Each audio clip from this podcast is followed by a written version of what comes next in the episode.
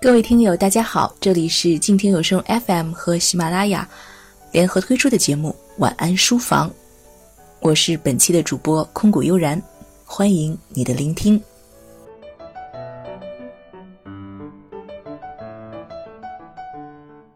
提到北野武，你会想到什么呢？有人会说会想到那部口耳相传的电影《菊次郎的夏天》。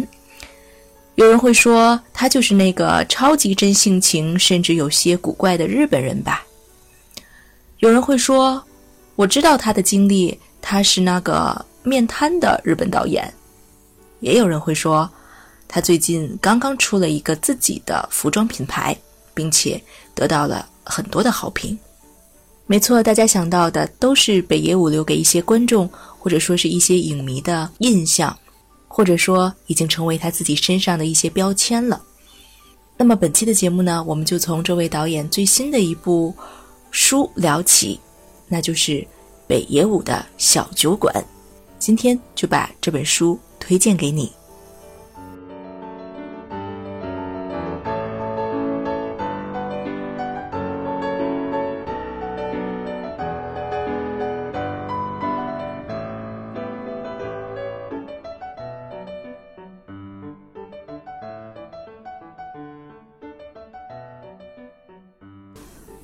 再来说一下北野武吧，他就是我们熟知的日本的著名导演演员。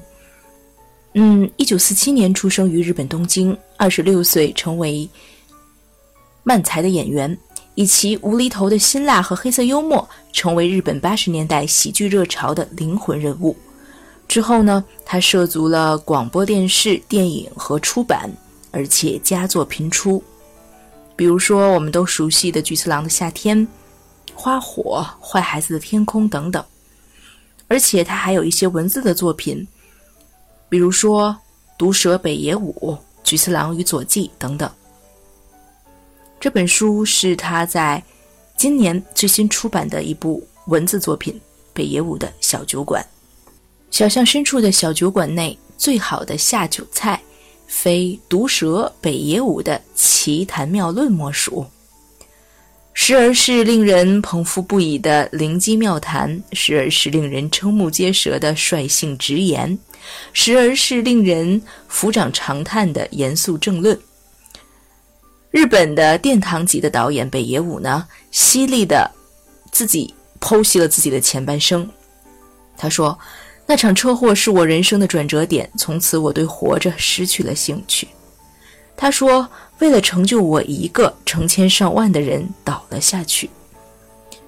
这位西式的奇才北野武，从生死、教育、人际关系、规矩、电影五个方面，在这本北野武的小酒馆里揭开了现代社会的种种病灶，唤醒大众的逆位思考。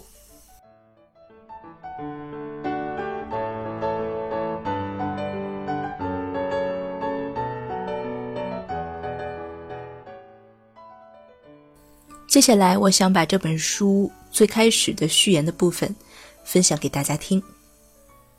在这部分的序言中，其实也就介绍了这本书的成书原因和一些最开始的故事。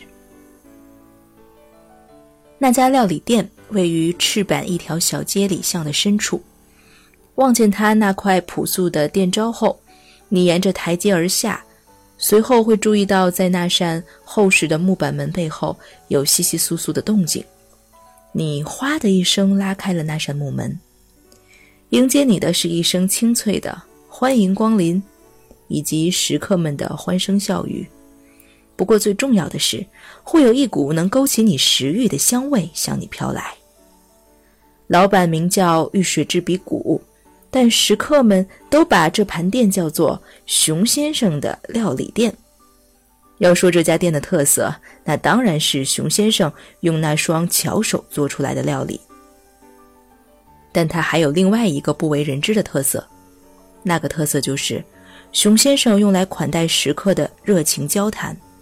说白了，就是料理店老板和食客们天南海北的侃大山。根据当时的心情，根据酒饭的饱足程度，他们之间聊的话题可以是天文地理，也可以是鸡毛蒜皮。也不知道究竟出于什么确切的理由，通过这样的闲聊，店老板熊先生和食客北野武先生之间产生了某种奇妙的心灵感应。他们聊的各种话题也充满了难以言喻的妙趣，既有令人捧腹的风趣话。也有令人止不住拍膝高呼“有道理啊”的严肃话题。曾有人说过这样的话：北野武这个天才的奇思妙想和熊先生这个独一无二的料理人的精湛刀工结合在一起，就做出了盛在盘子里的顶级料理。因为北野武是个率性而为之的人，所以没人说得准他什么时候会来光顾这家店。不过这事儿。在有幸邂逅了这种千载难逢的场面的食客们之间，传为了美谈。不知从什么时候起，食客们称之为这家店里的一个不为人知的特色。总之，这本书就是北野武先生用他的生花妙笔将这种特色表现出来的结晶。接下来，就请读者们细细品鉴吧。以上就是这本书序言的内容。他向我们介绍了为什么这本书叫做《北野武的小酒馆》，向我们介绍了北野武和一家料理店的老板熊先生之间的默契。有人说呢，完全看不出北野武是一个理科生，因为他经常会写一些所谓心灵鸡汤的文字，但是这种心灵鸡汤又不是让我们非常反感的那种。励志文字，它是那种在真实和朴素中见真情的所谓鸡汤。嗯，全书刚才也介绍了，一共分为五个部分的内容，分别谈论了生死的问题、教育的问题、关系的问题、规矩的问题以及电影的问题。我个人呢，觉得五章的部分都各有各的妙处。当然，在读第一章生死的问题的时候，确实给我带来的思考也非常的多。这一部分他提到了，嗯，那场大家都知道的车祸，这场车祸确实也改变了北野武的人生观。他把死看淡了，但是他又不是超人，他肯定在经历过这样一场车祸后，有一些彷徨，有绝望，有疑惑。而在时间和一些慢慢领悟的过程中，他逐渐看清了，或者逐渐读懂了生死的问题。他也把他的观念传递给了读者。我觉得大家很有必要去一睹究竟。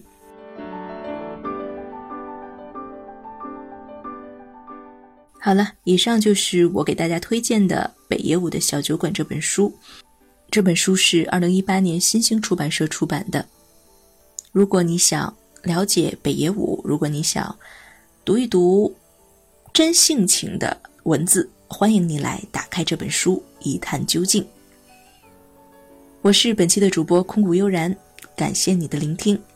以上就是我们节目的全部内容了，让我们下期节目再见吧。